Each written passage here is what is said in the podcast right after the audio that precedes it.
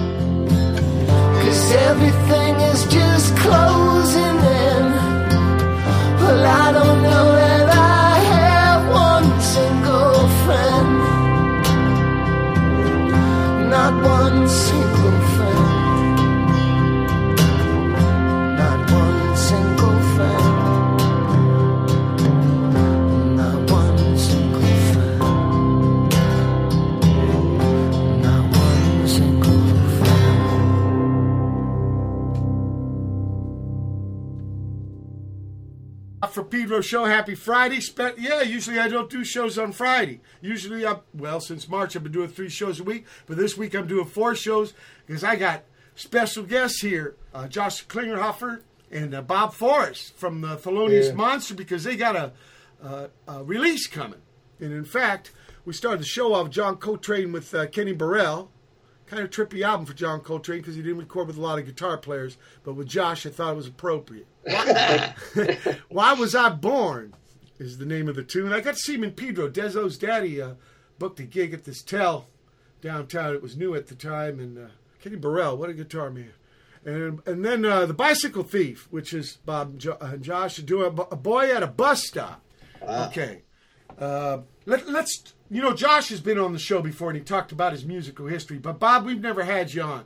I think Josh was on like 10 years ago, though. It was uh, quite a while Yeah, ago. yeah, it was even longer than that. I think I, I was looking at an old calendar book the other day, and I saw when it was. I'll, I'll look it up while we talk. Okay, maybe 12? Okay, something like that. Yeah, shit. some- yeah, something like that. But I remember think you we, dr- did- we did it at Brother Matt's. That's place. right. You drove down to Pedro. Yeah. By the way, Carla Bozulich sang the song "Drove Up from Pedro" that I wrote. Yep. Me and Bob Forrest was talking uh, uh, before one about of the modern people. modern Right. recording world of file sharing and internet and that's that Carla and I sang on a song though we were never in a room together. It's crazy. And it was via an Italian connect, which is yeah, it, was- across the it ocean. went from Big Sur.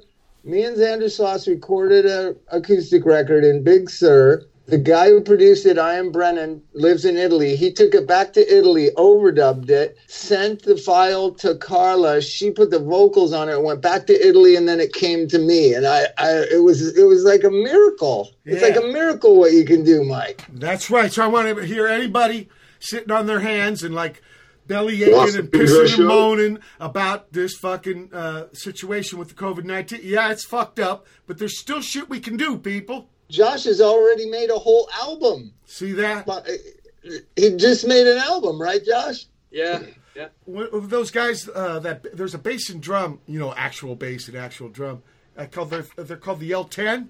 They just made a triple album, and my friends in Galecstasy out in the desert, they made 16 albums in this period. Yeah. see, I- Oh, now they're improvised, okay? So you know, a little Coltrane trip there. Uh, but look, look, let's. I'm, I'm curious, Bob, about your journey through music. What's your earliest musical recollection? The Minutemen, of course. How can you fucking live in LA and not be mesmerized and taken by you and your guys? And it was just a magical time. 1983, I think. But you don't you don't have Um, any memories as a boy growing up. Yeah, oh, yeah, I do. Well, but, well, bring but it. talking to you always brings these ideas of all the hundreds of shows. I must have seen you guys a hundred times. Like, remember you played at the LA music scene downtown, and you were playing on street a on a flatbed truck. Yep. and Dennis was jumping up and down, and the thing was bouncing on the tires Yeah. of the thing. It was one of the greatest things ever. Me and Keith Morris were standing there, like, "Look at this! Yeah. This is this is what life is all about." That got painted at the Trader Joe's here in Pedro. You're kidding. I shit thee not, man. I mean, I, I saw it in there and was like, what the fuck? I mean, obviously they, they did it from a picture, but what a trip.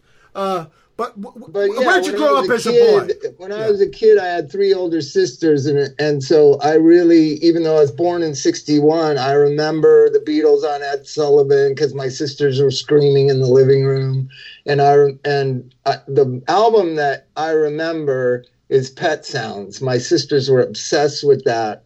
Wouldn't it be nice? And God only knows. And so 67, 68, I was like, you know, that perfect situation where I got teenage girl, older sisters just blasting music all, all the time in the house. I remember the day Abbey Road came out. My sister got it and was playing it in the living room, and my dad lost his mind and said, You listen to that in your bedroom, God damn it. Now, You know what I mean? Was there any So instrument? Was there any instruments in the pad? Yeah, my mom played organ, which you know is right up your alley. And we so we had a big organ, and they'd get drunk and they'd play I don't know old Irish songs or weird drunken songs. My mom would play organ. Now, did you ever get on it, Bob? Did you ever jump on that organ? Yeah, I used to. Well, I like the foot pedals, and it it make your lower region feel good when I was a boy. Bass, bass. now, Right? what was the it first was a record? real organ. And why you would know this. My parents come from the Midwest, from Minnesota, and they called a den, which is what we all in California call the den, like the second living room or whatever. They called it a rumpus room. so in the rumpus room was a jukebox and an organ and a bar. And every Friday night at our house, something was going on. Whoa. What was the first record you bought for yourself with your own money? I'm embarrassed to say this has been haunting me forever. This is a question they ask like a pitchfork and all these different things, and I've I've sometimes lied, but the actual truth is Frampton comes alive. I remember when that came out. I graduated high school that year. Uh, what uh, what Did was the, yeah? What was the first San Pedro High School class seventy six? What was the the first gig you went to? First gig was Kiss at Anaheim Stadium. Whoa! I remember that. I remember seeing that. I think ZZ Top played too. It was it was amazing. I sat way up on the top deck in the Anaheim Stadium, like Yeah. a you know. You might as well have been at home to see Kiss, but it was, it was amazing. No, me and my buddy Tony saw the Animals Pink Floyd thing in the same seats at the very top of that fucking thing. very, you know, because people, I, I was scared. I was like, what was I, 15? Yeah. You know, it's like, holy shit, there's 50,000 people here. What, what about But, grade um, school? What about grade school? Were you in the choir, the marching band? Yeah, I was that? in the choir, men's glee club, all my growing up. First, I went to Catholic school and I was in the choir in Catholic school. Then I went to secular high school and then I was in the men's glee club. So that's where I learned how to sing. And that's Yeah. also because I was a pretty good singer and could harmonize or whatever. Yeah. um, I got to be in this, you know, in the like the advanced glee club that toured around California and stuff. And it, I was a freshman. It was all seniors, and the seniors turned me on to all kinds of music because you want to like be cool and be like the older guys. Sure. And they were listening to Jeff Beck Wired and Blow by blow. um, uh, what was that? The Wes Bruce and Lang. Remember that Yeah, band? yeah. Wes Why Bruce don't and you? Lang? It was called Why Don't You? What was it? I. Yeah, yeah, I yeah. just- It was Corky I just bought whatever whatever it was Leslie West and Corky- guys said to buy. I bought them. It was And, uh, Wesley. you know, uh, it was Wesley. Uh, I'm trying to think of their names. It was Corky Lang and uh, Jack Bruce. Jack Bruce from Cream, but the other two guys were from Mountain. Oh, Leslie yeah. West. Leslie well, West. uh, Leslie West. and yeah, Corky Lang. West. Yeah. Why don't you? And they had their heads coming out of little clouds. I remember. I saw them at the Long Beach Arena. Look, look, Dude, look. re- records are just a, a way of life. I was at a record store yesterday. You know, I want to give a shout out. The Glass House Record Store in Pomona is open every day. Yeah. It's so pat. great. Good you pat. know you got, you got to have vinyl and, and and records and it's just amazing i still do it every day that's what josh and i click because he's like a throwback to our era Watt. he's he's got he's got to have every record correct josh klinghoffer Uh, yeah, just, I'm trying to shed that illness, but Yeah, that's okay. Uh, It's a disease worth having, like curiosity, right? I want to play Hurt.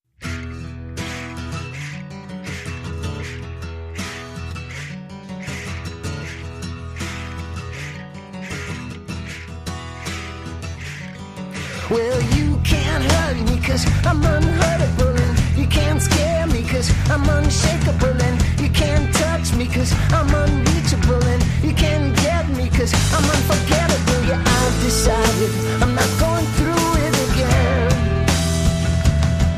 Yeah, I made my mind up. I'm not gonna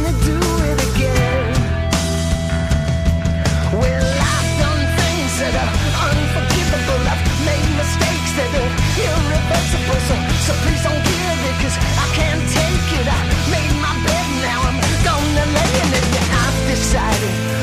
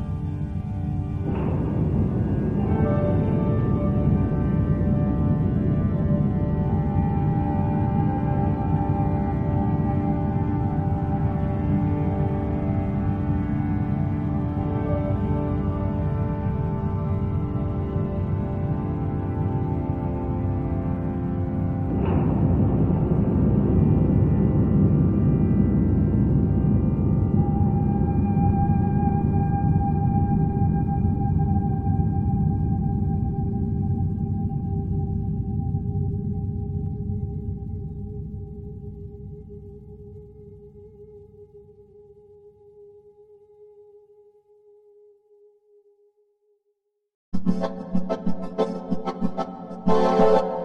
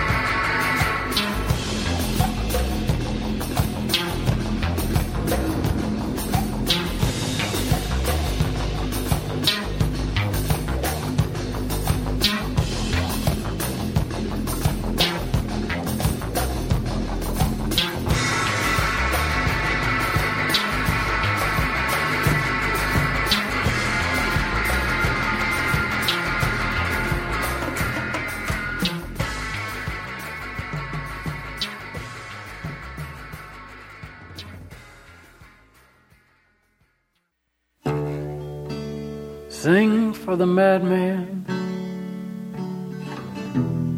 Sing for the thief. It's a shame I am getting used to my full time disbelief. Counting the blessings while I am still alive. Sang 18 secrets to, to a weeknight crowd.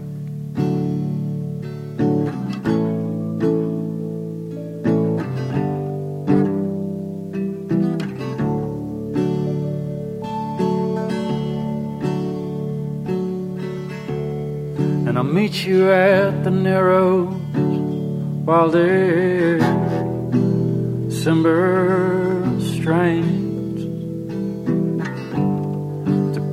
from a sinkhole with basaltic fangs. And if we somehow make it, will you walk? with me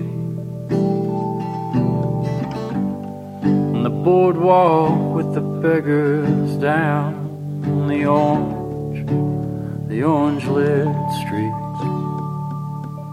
Goodbye,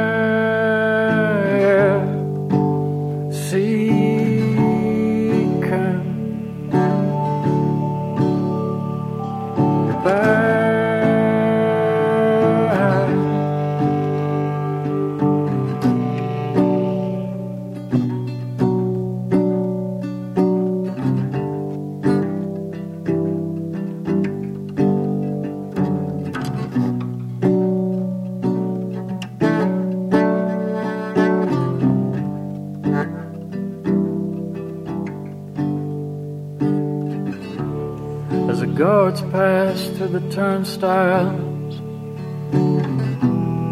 for another night. In the distance, I hear the sandbar fighting with with the tide. And I woke up in the lobby to a world turned black and white. Thought about the gloaming and the peace in my my brother's eyes. Goodbye,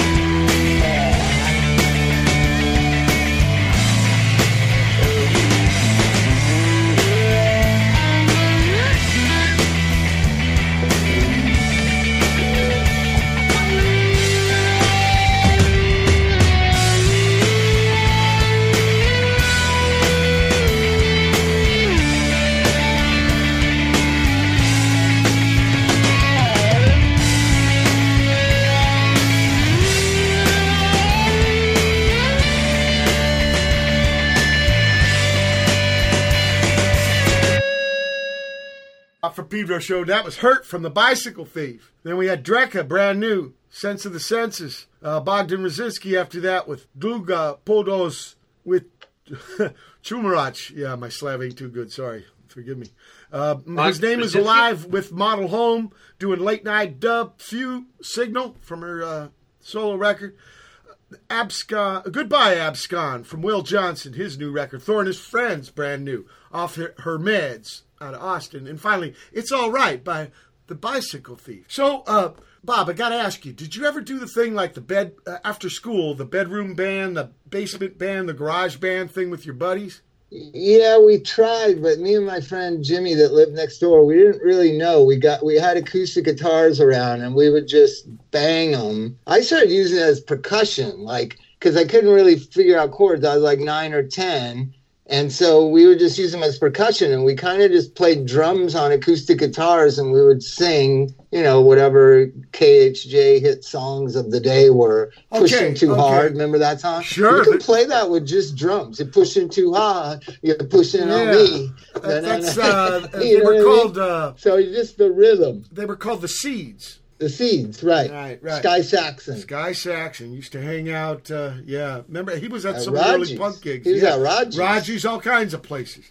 The Tropicana Right. Hotel was his big. But you know how there's certain songs from that era when I was growing up that all you really need to do is is stomp your feet and you can sing it. Like it was that was one of the, my favorite songs in childhood because it was just like you're pushing too hard, you're pushing on me, you know, like and you got little two little nine year old boys singing that. It's Right so now, now, now, did you, and Jimmy do gigs? No. What was the first band that you No. did gigs with? The first gigs I did bands with was with Chris Hansen, and the, that ended up we were in Thelonious Monster Okay. for 35 years. We were in high school together, and we formed a band called Capitalist Pigs Incorporated.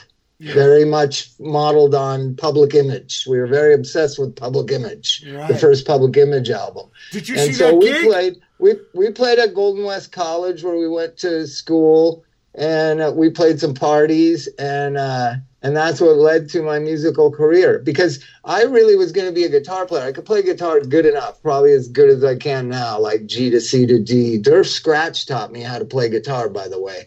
And Hey, uh, by the way, I bought my and- first Fender P bass from Durf Scratch. He was, his parents were selling real estate in Santa Monica on the beach. And I remember the recycler, the pink paper. yeah, yeah, yeah. I went and answered the phone number, and he sold me a Fender P for three hundred dollars. It's that black one on the inside of double nickels on the dime.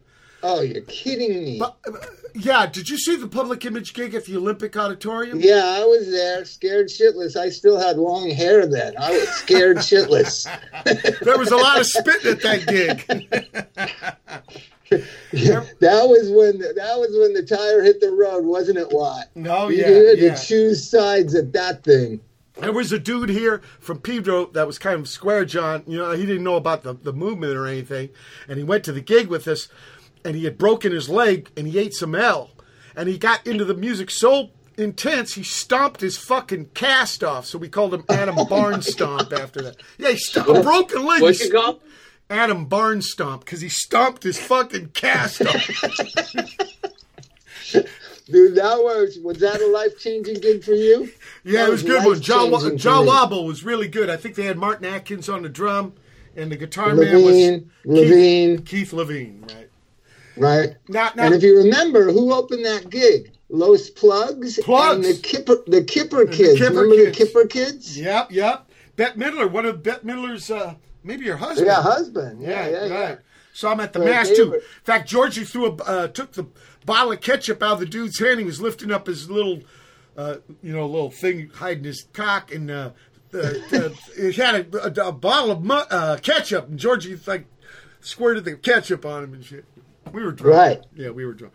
Look, look. How'd you meet Josh? I was sitting, I, I had gotten off drugs. You know, I have a pretty extensive drug history. And I was um, at my girlfriend, who had just gotten sober too, at her parents' house. We were staying at her parents' house. I was 34 years old and hopeless and helpless and lost and just trying to stay off of heroin. I was sitting in the kitchen drinking coffee, and this ball of energy walked in the front door and just looked at me and says, Brian here? And that's my girlfriend's brother. And I was like, I think so. And he just pointed down the hall at Brian's bedroom, and then he walked down and went in the kid's bedroom. And my girlfriend came out, and I said, Some kid just came in here who like really weird, strange energy. And she goes, That's probably Josh. That's a kid I tell you is a great drummer. You should talk to him about forming a band. That's how I met Josh Klinghoffer. Now, You now really what, took a chance on me. what's your what, what's your mem- what's your He, memory, he Josh? was a drummer. Josh was a drummer then. I didn't know that. But you know what? If you can play drums, you can play fucking anything, I think. The big mistake the Minutemen made was putting George Hurley in the back. That motherfucker should have been right up front like I do now. Uh, Right. jo- Josh, what's your memory Yeah. of it? Do you re- do you remember seeing Bob Forrest when he was 34 years old? Yeah, around then, uh, I I I remember more. Um, I mean, I guess I would probably blew by you at that at that time, but I I I don't know if we met that time. No, right? we didn't So, meet that time, but I I felt your energy Um, you that you still have to this day. By the way, right. Yeah. I, I so when did we meet? Did I just come down to your place after you gave me a call, or did we meet for the first time at that monster gig at Delancey Street? Is that when? Yeah, the yeah was it Delancey Street? Yeah, I think. Yeah, So you know Delancey Street, what that uh, that drug program, that big huge drug program off the Hollywood Freeway. No, Oh, but I know about Delancey Street that leads to the Williamsburg Bridge in New York City. Yeah, there's it started there in in the 50s as a rehab, and now there's one in L.A. Okay. and Flea got Flea got involved with helping and you know donating money and and helping the program and so he uh he said hey you know we should we should play a gig for these people at Delancey Street and I said why aren't Chili Peppers playing? He goes, oh, we can't. So then uh, that we got Thelonious Monster back together with Flea playing bass, and we played at Delancey Street. And I think Brian and Josh came, right? Yeah, and John played that too. Oh, John played it too. Yeah. And so You're that was talking the John beginning. Frusciante? Yeah, that was that was January of 2000 and uh, of 97. January of 97. Yeah. That that's when I would have met you. It was like January 3rd or 4th. Yeah, how old were you on that day, Josh Klinghoffer? 97. Um, my math is slow. I was probably 17. 17 Whoa. years old, Watt. The But he kid was, a he wasn't really playing. He was a gig goer, right? I, I wasn't. I was. I was just starting to play guitar, kind of at that point. point, and then Bob and I started playing together about six months later. N- Right? n- How Yeah, that he happen? started- How, how did that happen? I think you, because I, I can tell you, it's so uh, you know, Thelonious Monster was a band that played in a room, like all bands in the mid '80s, right? What? So you got in a room and everybody just jammed, and then you came up with songs, and and it, eventually it evolved into like I kind of write a song, and then we kind of jam it out and work it out, and that was the way I wrote songs. I didn't know how to you couldn't really put a band together of five people and go jam and play and then all will write a song. So I started just playing, writing songs on acoustic guitar, but I'm not very imaginative or know a lot of chords or how to make songs, you know, open up like a flower is what I always say. What you know what band I try to model my songwriting after and it never works? Meat puppets. Oh, I yeah. always call there's like a chord with the meat puppets where the whole song opens up like a flower like it's the most beautiful thing the way he un- unfolds his songs. And so i tried to do that but i can't do it on my own. So then josh was playing acoustic guitar and he he could do it. I could have a song like hurt or or or boy at a bus stop or cereal song and he could make it into this thing like that opens up like a flower is the only way i know how to describe it. Bob, and so we started writing songs immediately. Yeah, yeah, Bob, I wanna know- cou- he couldn't play guitar that good. Yeah, but Bob, I want to know. The first song you wrote with Josh, please. What what what? Uh, I'd tear it out, Josh. Is that what it is? yeah, maybe a song that we never finished or never put out. Because Yeah. Bob, Bob had had a couple songs already before I came around, so that's what we worked on first. So the first one we wrote together was either this song that hasn't come out ever called "I Tear It Out," or maybe "It's All Right" would have been around there too. Yeah, it's all right. And, and what, what what happened? Did it open up like a flower? It certainly does. Boy, at a bus stop does. That was like when I realized like we can do this. Just the idea was what, and you remember that era, 97, 98, 99. It was the era of Beck. Like Beck works with people, but he's the songwriter, and then you create these song like almost like tapestries of of a song. And so that's what me and Josh were going to write the songs and then create those those things behind that fill out the song. Yeah, were you guys thinking rhythm section? Well, we at- thought at- Josh would play drums, so like we had a drummer and a semi guitar player. We just had to figure it out. Okay, okay, okay. Yeah, and I, I had never been in a band before, really, a serious band. So all, and I was obsessed with, as maybe a, a young person might be prone to be, I was obsessed with the idea of doing everything live and doing everything like you used to do it. So when we were making this record and we were just the two of us and we had we had hooked up with these two guys to kind of produce it with us, I was still trying to make everything sort of live sounding and get in a room and play and uh, do as much of that as we could. So we did we did have uh, Kevin Fitzgerald from the Fibbers play play drums Yeah, a little yeah. bit. On, You know, he's originally from Alaska. Yes, I he know is. he's back. He went back there. I think. Is that I- right? I, I heard he went back to Alaska. Wow. I heard though he's kind of lame if, if it, when it comes to driving the van. Like he will not ask for directions. One time Carla Bozulich was in the boat with us on tour, and I stopped and asked some dude at the gas station. She says, "I'm having a heart attack," and I said, "Why?" because Kevin Fitzgerald would never do that. I said, "Well, I don't like fucking wandering." Well, I love, Bob I and love, Kevin definitely had Bob and Kevin definitely disagreed with how to how to treat the how to, Vanity. how to tour for sure. There was bumpy I love Kevin, that. though. I love because Kevin, though. what? What? Here's what happened in the old days. We were modeling. Everybody just modeled after, and I don't know if people realize how instrumental SST and the bands were. But w- what you guys established, and all the rest of us just followed. And what I liked about going on the road was meeting people and like getting lost, and maybe even missing a gig because you ended up in El Paso or something. it was just like the wild. I got. We got to give credit to Black Flag. They were the dudes who wrote the Bible. They Look, we're were at the, the- we're at the end of the were the first hour. We're at the end of the first hour, September 18, 2020. Dish Watt for Pedro Show. Special guest Bob and Josh. Hold tight for hour two. September 18, 2020. It's the second hour of the Watt for Pedro Show. Well,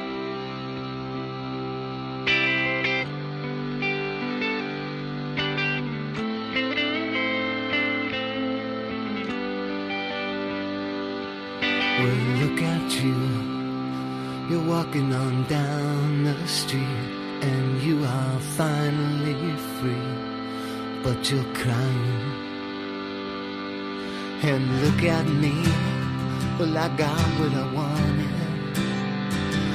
I am free now, not drowning, but something feels wrong or something's just terribly wrong. I feel horrible. I got what I wanted though. Well, I can go golfing now can talk to girls and probably won't. And you can stay with your friends. Tell them what an asshole I am. They already believe that. And now I deserve it. Cause something feels wrong. Or something just terribly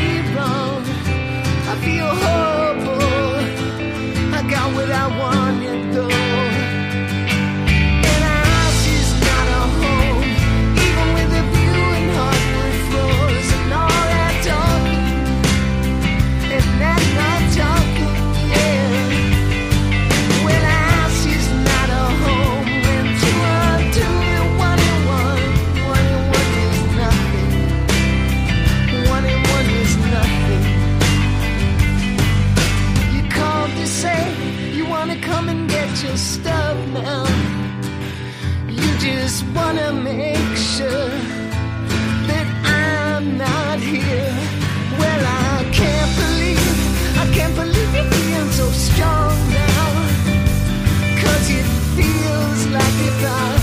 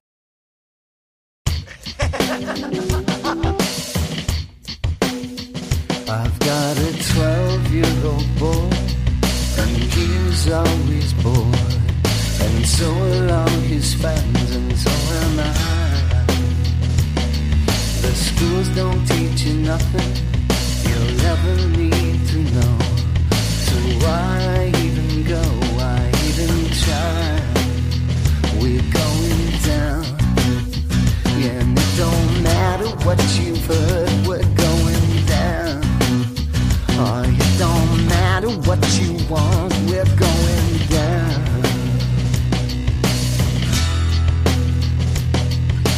Science took a religion, and women wanna be men. Money is all that matters, yeah, money is all there is. And I just can't stop thinking, Rome fell from within. And in a love affair with violence, but a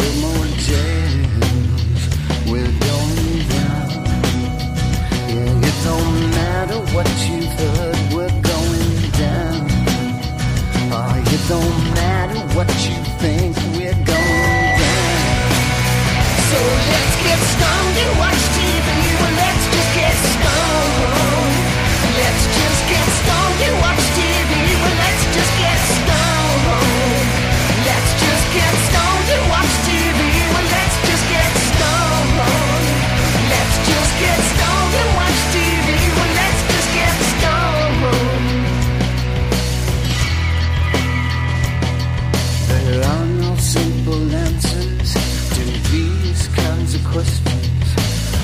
Does luxury pull us apart?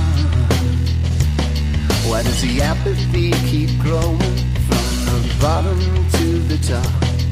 Hey, just cause you don't care don't mean you're not to blame. We're going down. Yeah, and it don't matter what you've heard, we're going down. Yeah, it don't matter what you think, we're going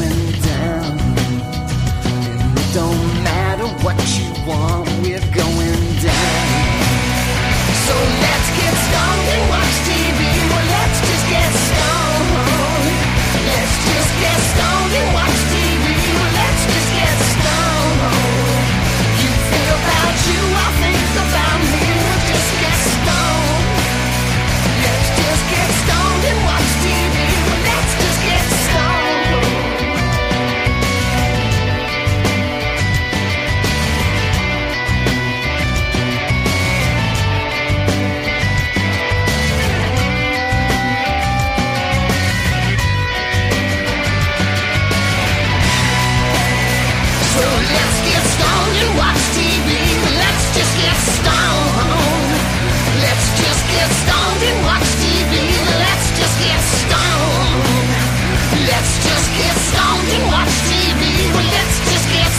stoned. Let's just get stoned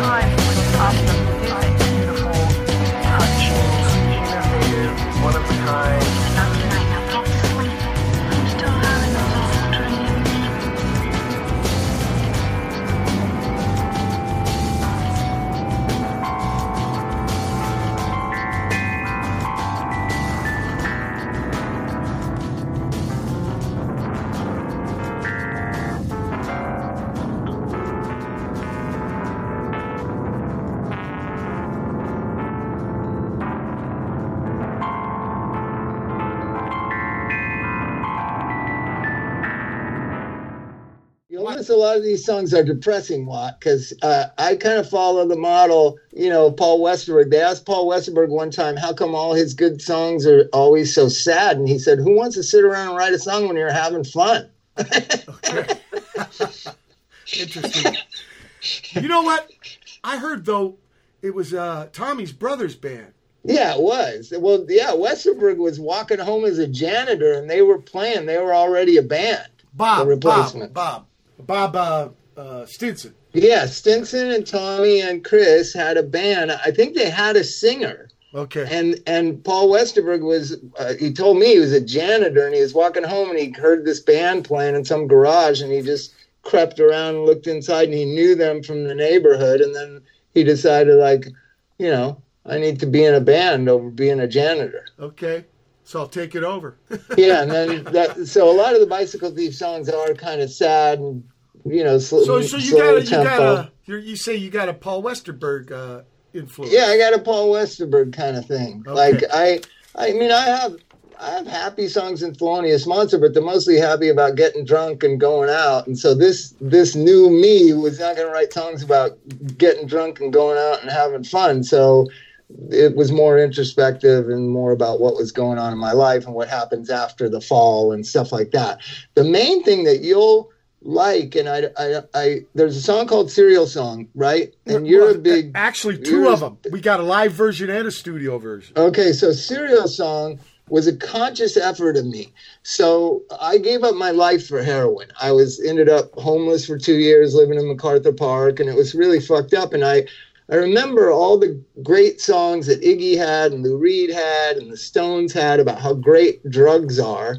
And I thought, how come nobody writes songs about how fucked up drugs are, right? and I consciously wanted to write a song about what the truth is of being a heroin addict, not the romantic notion of Velvet Underground or, you know, I wanted just to put it really on paper and and declare like this is what it really is. You end up with no teeth, no place to live, everybody hates you, and you wish you could die, but you're too scared to die. I wanted to write a song that described that part of drug addiction. And I think I did pretty good because Steve Earle told me it was the greatest song about heroin addiction he ever heard. He just lost his boy. I know, so fucked up. Fucked up. You know what? John Coltrane wrote a Love Supreme as a prayer for thank you for getting me off the shit the year I was born, right? Two weeks. Right. turkey. Look, I got to tell people we start off the second hour with Off Street Park and Bicycle Thief. And Samm Bennett, please sing my song when I'm gone. Who had the time? Samuel Locke Ward. Chrome, Submachine. Crack and the One Armed Baby by Punk as a Doornail. Vermes de Limbo, Do Limbo out of uh, Brazil with uh, Impro 3. And finally, the Bicycle uh, Thief with Aspirations. Aspirations sounds positive, Bob. Yeah. Well, it's about, uh, you know, I noticed in my son, I have a 34 year old son, Elijah, and I noticed how mediocre the education system was when, when, you know, that song was written and how everything is becoming mediocratized and strive for normal. There's all this striving for normal. And I was trying to encourage him and his friends, like, don't strive for normal, drive, strive for exceptional or fucking outlaw or outside the lines. Don't, the, the, uh, you, you know what I'm talking about? Why? Absolutely. It seemed like the society was saying, We got "Oh, enough okay." Marlon Blandos. We got enough Marlon Blandos. Josh, So that's a, can I that's ask Josh like a something, love Bob? letter to my son. Like, fuck this. Fuck what they're telling you. Yeah. Live your life. Uh, Can I ask Josh something? Yeah. Josh, what was the first gig you played with Bob like? Uh, um, well, I, I was I was unsure if I was allowed to be in the room because it was at the opium den, I think, and I was underage. So uh, I just kept I just kept being fearful if I went outside to smoke, I wouldn't be able to get it back in. But it was uh, it was me, Bob, and and Dick Denny, and uh, uh, I think Bob and I had only met really a week ago or a week before that. So yeah, it was it was insane. How many practices? was How many practices? uh, one, just one. Whoa! it was But sort of wait- crash.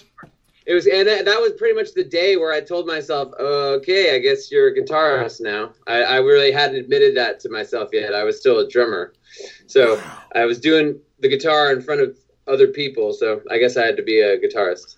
Here, I want to play. Yeah. I want to play cereal song because Bob brought it up.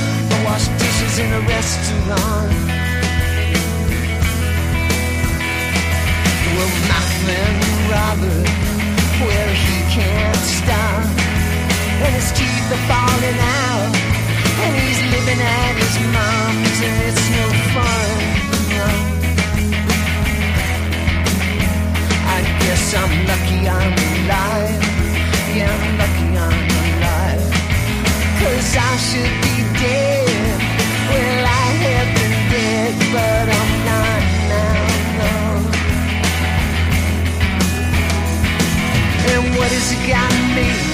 Just some teeth I can't chew. My favorite cereal with. Yeah, where has it got me? I'm 35 years old now, working a fucking restaurant.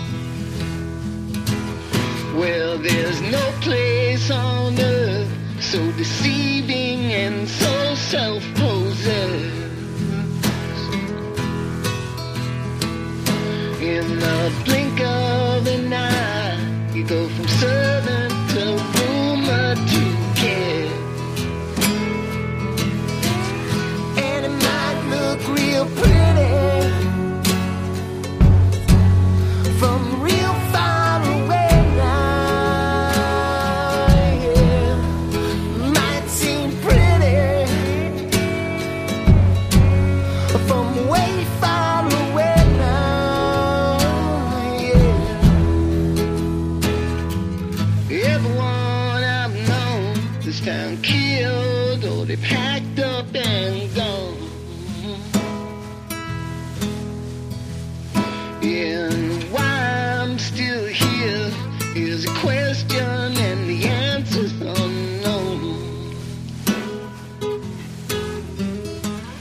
But the cars keep a driving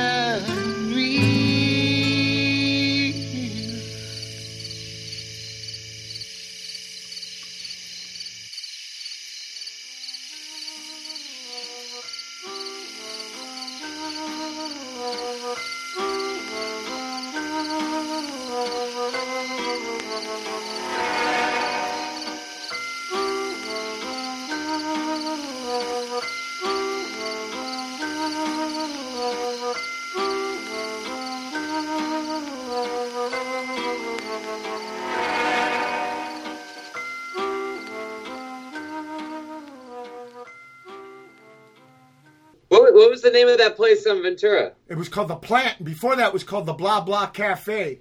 I have the weirdest image after the gig, one of those plant gigs. The singer of REO Speedwagon coming up to D Boon and rapping after the gig about how he could relate to us. and just looking at that guy talking to D Boon, and D Boon was, you know, respectful and listening to him, and his hair was so big, D was so little. Ke- Kevin Cronin, his name is. That's right. That's right. Okay, Cereal Song by the Bicycle Thief. After that was the Born Shit Stirrers with Politically Uncorrectable. Bomis Prendin out of Integers, a DC band that never did gigs, just made cassettes. Kim Salmon and Spencer P. Jones, uh, underclass. Uh, Spencer was with the Beast of Bourbon and uh, cancer killed him. It's fucked up. Oh, Yeah. Too many.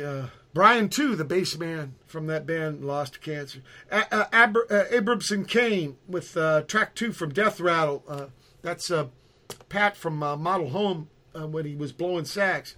Uh, uh, brand new from Flying Vipers with Devil's Harvest. And finally, The Bicycle Thief with L.A. Ca- Count, no, LA Country Hometown Blues. What's that Right. about, Bob? That's speaking of death. That's about all our fallen friends. Hillel, Top Jimmy, uh, you know, so many friends from the Cathay era gone. And and I kept asking myself, why do I still live here? Like all, most of my, a lot of my friends are dead, and then most the ones that were successful moved away from Hollywood, and I was still living in Hollywood. What thirty years? Thirty years in Hollywood, East Hollywood. That's a tough shift. Tough shift Right. to pull. tough shift to pull. But uh, Hey, c- hey, you're one that can tell people because I try to tell people all the time. You remember how great Top Jimmy and the Rhythm Pigs were? Were they Absolutely. the greatest live band? They were Carlos so Guitarlos, great. Gil T on the bass. It, it's hard to describe, right? I try to tell people like, and they made one record. It doesn't really capture it. It's good, but it doesn't capture it. There was just every Monday night at the Cathay. It was like, wow, wow. It's like seeing the Doors or something. It's like seeing Merle Haggard. Or it's just like crazy. And you saw it many times, Watt. Yeah, yeah. I remember to, uh, Top Tommy. Randy wo- worked at Top Taco or some shit. And, Yeah, yeah. And, On uh, La Brea. yeah, right. And the, and the spiel was uh, get your drunk on and be somebody. right? He'd start every gig off with that. That was his motto: "Be drunk and be somebody." And, and yeah, and then and then at the end of the gig, I remember this gig at Hong Kong Cafe, Chinatown. Uh, at the end, you know, everybody's bailed and shit. and He's going over all the empty beer bottles and shit, drinking them down. You know, oh my god, Sp- spitting out cigarette butts and shit. Yeah. Well, that reminds me of Gibby. So you know, as as touring, you start to establish these friendships with different bands, right? You had your bands that you were friends with. I had Yeah. bands that I was friends with, and the Buttholes and Gibby were like my best friends. I couldn't wait to get to Austin, right? right. And so I wake up in this hotel, and Gibby is there, and he's taking all the beer cans and, and pouring them into a glass, like a Motel 6 glass. And I was like, What are you doing? And he goes, Just getting a, a one good glass of beer, Bobby. And I was like, and and like cigarette butts would be inside, and then he'd scrape them out. Oh man. oh Yeah, my right. God. And I hear Nothing people like call those the good old days. leftover beer from last night. Yeah, right. Top Jimmy was more particular. He wanted only a couple hours old. Look, we're at the end of the hour two. September 18, 2020, Dish Watt, Peter, Sir, special guest Josh, Bob. Whole time fire free. September 18, 2020, it's third hour of the Watt for Pedro show.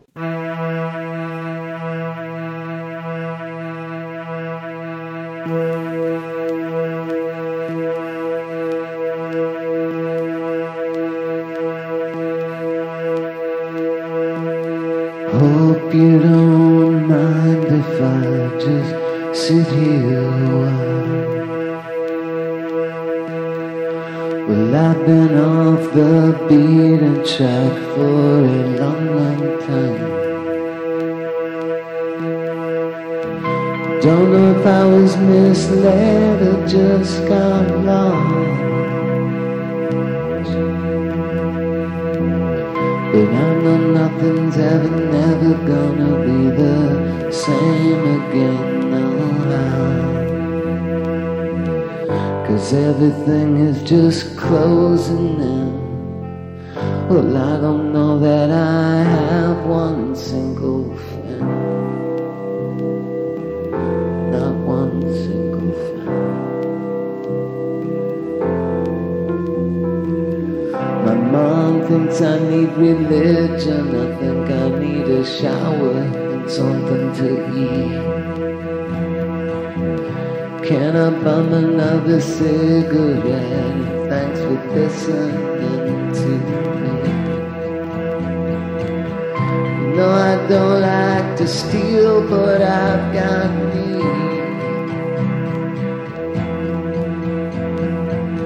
And I know nothing's ever, never gonna be okay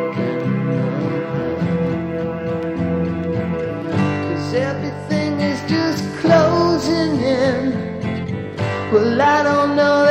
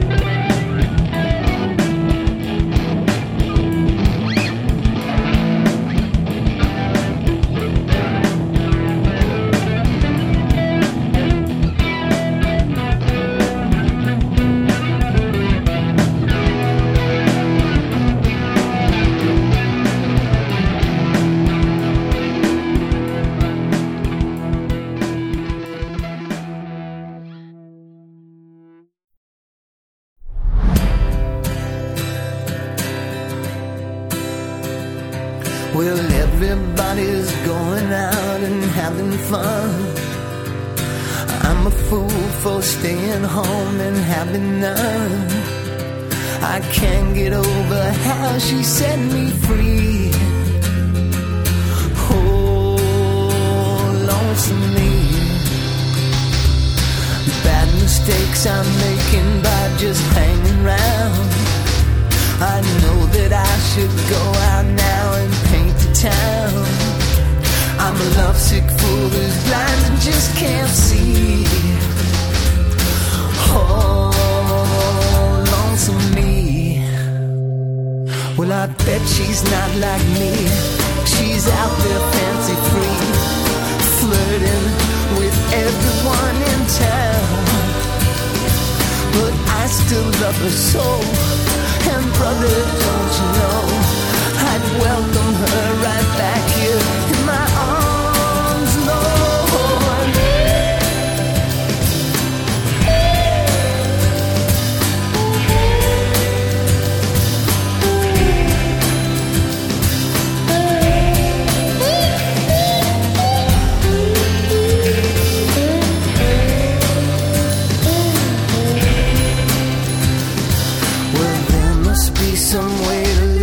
these lonesome blues.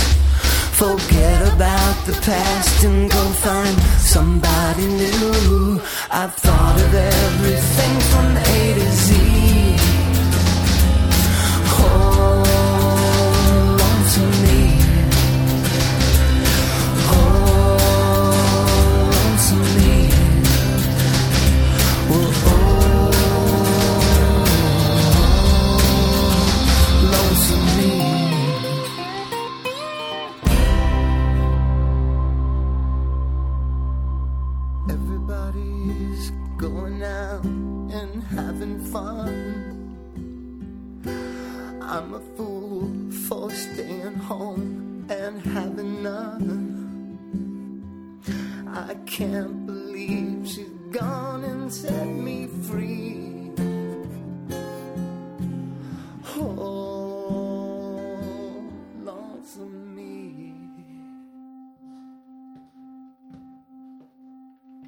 Watt from Pedro show. Start off third hour with Boy at a Bus Stop. This time it's the rough VS 880 mix, which was actually the demo. Bicycle Thief. Then we had uh, Crane doing Golden Age. Bronze Age UFO out of Baltimore with Boys Will Be Voids. Part B. The Hawk from Iowa City. Jibsans. Who's living there? Ron Emory from TSOL. Yeah, yeah. He's got Right. some house that he re- redid. That's yeah. right. That's right. Great cat. And he made it through a drug hell. Much Yes, he did. Yeah, great cat. I've always him and Jack, Mike too. We lost Todd. Shit. Anyway, the bicycle thief with the lonesome, oh lonesome me. Sorry about that. Look, look let's talk about this new record that Chris, uh, you know, hit me to and got you guys connected. I'm so glad you're on the show, by the way, because you're both beautiful. But tell me about this Thanks. this this bicycle thief record. That's just it's coming out tomorrow, right? Yep. Twenty Yeah, 21 years old. 21 years late. Oh, it's coming out 21st, uh, Monday. Okay. Yeah. And it's been 21 years since we made it. Well, you know what Orson Welles said? His last gig, I right? want. I want to know. No wine before it's time. Was that when he was plugging Paul Masson? Yeah, two buck chuck with a screw on cap. Three ni- three ninety nine, two buck chuck. Anyway, anyway, so let, let's hear about this 21 year old story. Go ahead, Josh. Well, I don't, well, we made it. Well, we made this record in a in a time when vinyl wasn't really on anybody's mind, I guess. So you know, we uh, we made it. We we had some some friends, you know, put or you know, Bob had all these wonderful people uh, who who were anxious to you know hear what he was up to now. So Paul from Golden Voice put this record out for us, and you know, it did whatever it did at that time. But um, people have just kind of held on to it and continued to listen to it and have a special place in their heart for it. And uh, yeah, so it's never really, never really went far and wide, but it never really went away either. So now that vinyl's back, uh, Chris, we this uh, wonderful fella from New York, uh, decided to to print it, print up a couple vinyl copies of it. because he loved it as a kid. Watt. He um he he was a big Chili Pepper fan in high school, right? And he heard about this connection to me and the Chili Peppers, and so he got the Bicycle Thief record like 15 years ago, six years after it came out, and he loved it, and it became his favorite album. And so he contacted me via the World Wide Web and said, Hey, this has never come out on vinyl. I have a record label. I would put it out on vinyl if you want to. And I called Josh and I said, This kid wants to put Bicycle Thief out on vinyl. And he was like, You're kidding. And so that's what led us to, to this. And it was only like eight months ago that he reached out to me. Now, see how fast things can happen. Also, I You think can ano- I think get shit done. I, I think another lesson to be learned is don't ever give up. Right, twenty one years, no wine before Right. it's time. Now, is there any difference between that version twenty one years ago and this version? Uh, no, not not really. The, I think um, I think this is the original version that came out. We there um, we had a weird thing happen where the record got kind of a new licensing deal not too long after it was released originally, and it came out a year after the original release with two extra songs. So there is a different version of it, but this is the original version. Okay, and it's the first time vinyl. Period. Yeah, the first time vinyl.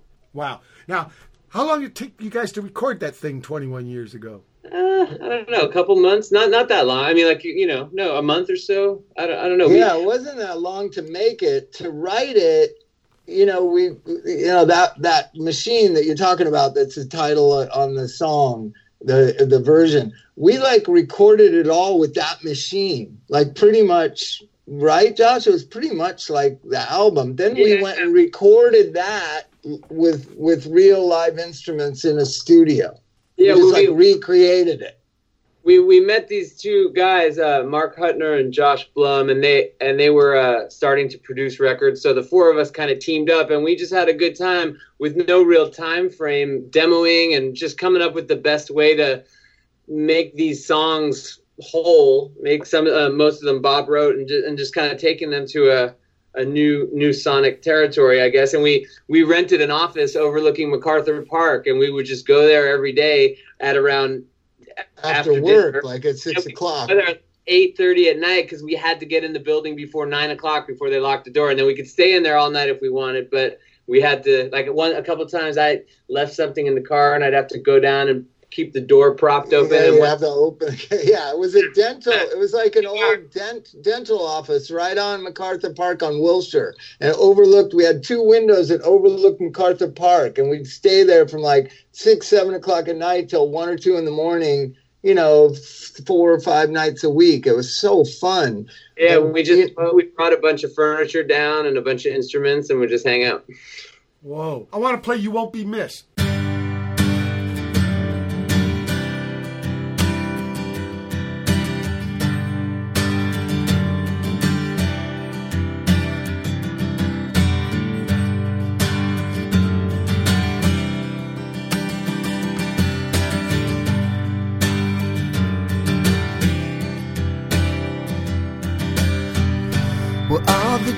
Dreams you had and all your glory days, yeah. The older you get now, well, the further they fade away till it's like they're gone. Like they never happened.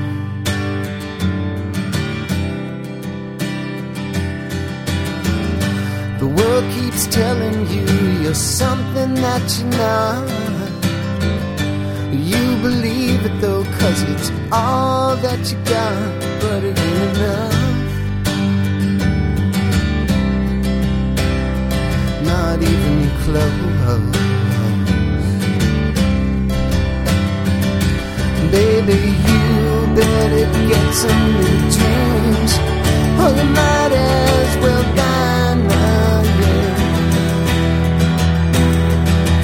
Well, you better stop believing some new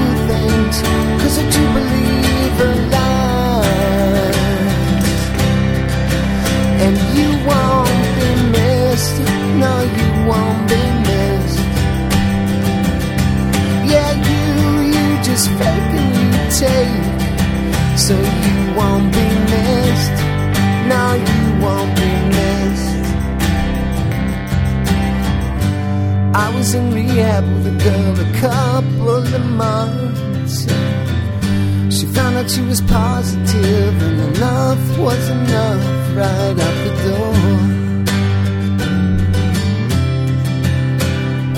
To the bathroom floor.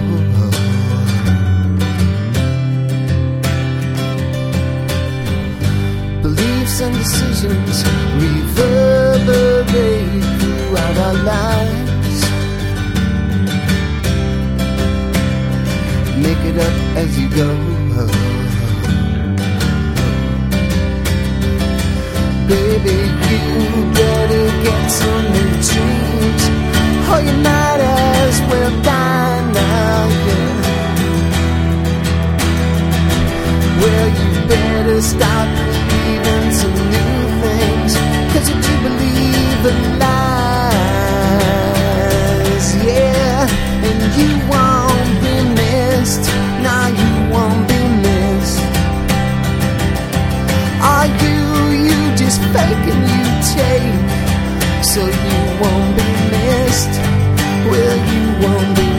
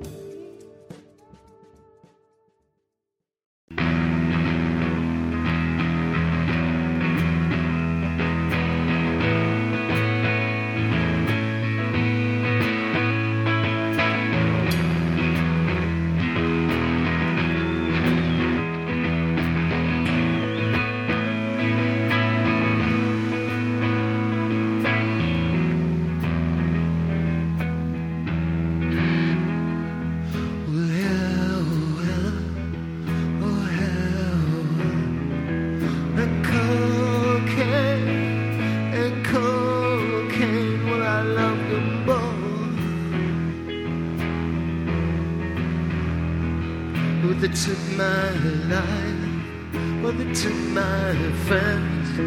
I won't give them back. Well, I want them back. I'll give them back now. And what's it got me? Just on teeth I can't chew. My favorite cereal,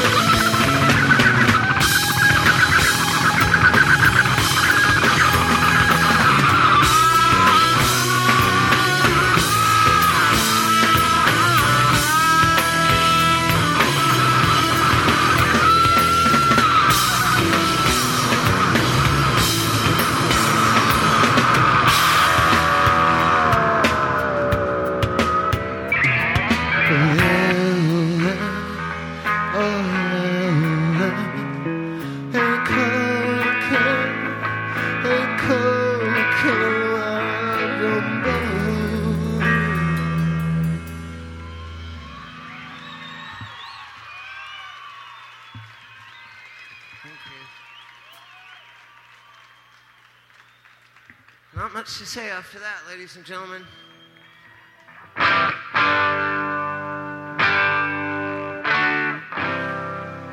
Watt from Pedro show. You won't be missed by the Bicycle Thief. Then Galecstasy. I was telling you about these guys.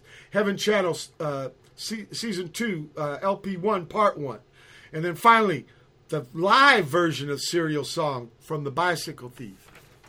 So, so Yeah, I was going to comment on on you won't be missed. I wanted to tell you, like, you know, my mission in life the last 25 years, what has been like trying to help people be free, be free like we were free with music, be free of drugs. And one of the things that song is about, how do you get through to someone who's so lost on drugs, right? I myself was, most of my friends were.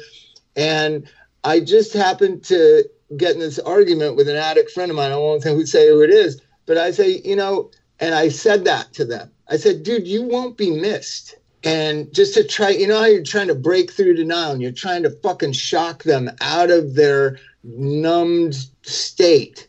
And he woke up out of with that statement and wanted to kick my ass. right? Which I knew. Now he's alive. Now he fucking wants to fight for his life. Now he wants to be honest and real. Great. Right? Yeah, great. because because when you're on drugs you live in this fantasy land that you're jim morrison or you know all this bullshit and all you're really going to be what is dead at 27 that's what you're going to fucking Well, be that, was Jim Morrison. right and everybody else Yeah. Except William So- S. Burroughs. Yeah burroughs just kept on going you know one time we were playing in lawrence You know what I mean? this- That, that one example. Oh, they, they always look to him. Yeah, see, he did it. yeah. Oh, I was I bowed down to him. So a kid, we're playing in Lawrence at the college, and a kid tells me, you know, I know you're a big fan of Burroughs. He goes and gets his methadone at the medical center here at the college every morning. If Yeah. you if you want, I'll pick you up and you can meet him. And I was like, what? And and I went and there, sure enough, we waited like 45 minutes an hour. He comes in with his friend and he's just all dressed to the nines with a suit and tie and vest and hat. And I said, Mr. Burroughs, you know, I just am a big fan, and I, heard, you know, and I gave him uh, the Thelonious Monster CD, right? Oh, Meeting Burroughs right. in Lawrence, Kansas. You ever meet him? What? No, no, I haven't. I wish I would have. You know, I liked his art, but that what, what I was getting at was the lifestyle. Yeah. well, Was yeah. talking? I love his art. I love I love the way that man talked. You hear his spiels? I got hours of it. I play on tour in the boat. It's so great. He used to be a narcotic addict was treated with a little bit of decency and respect. Doctor Bingham. That's one of my favorite lines of Yeah. all time. It used to be that a narcotic addict was treated with a little bit of Little decency yeah, and some respect. Yeah, what's that about? So, so look, we're at the end of the show. I need the last. Well, well where can people find you on the internet? Uh, Josh has a fan page, actually. Uh, I, well, I, I don't know. Actually, that's a good question. What? there's there's something of yours, Josh. I do know. I've I know there's a Bob social Forrest. media. I- yeah, but think there Mark is a Bob- Zuckerberg is the devil. I'm not talking I think about he's that. The devil I'm not- I'm not- himself. Bob, I'm not talking about that. I'm talking about your own personal website, like having your own fanzine. And I know there's a Bob Forrest music.com. Yeah, yeah. There's BobForrestMusic.com. That's right. Nate Potlicker's uh, the man involved. Yeah. that. Look, advice first, Josh. You any advice to people want to get into drums or guitar or co-songwriting? Uh, just do it all the time. Just play, play, play, play, play, play. Bob, And mine is there's there's most of us have things inside that need to get out because we're traumatized by them by by things that hold us back and haunt us and and torture us.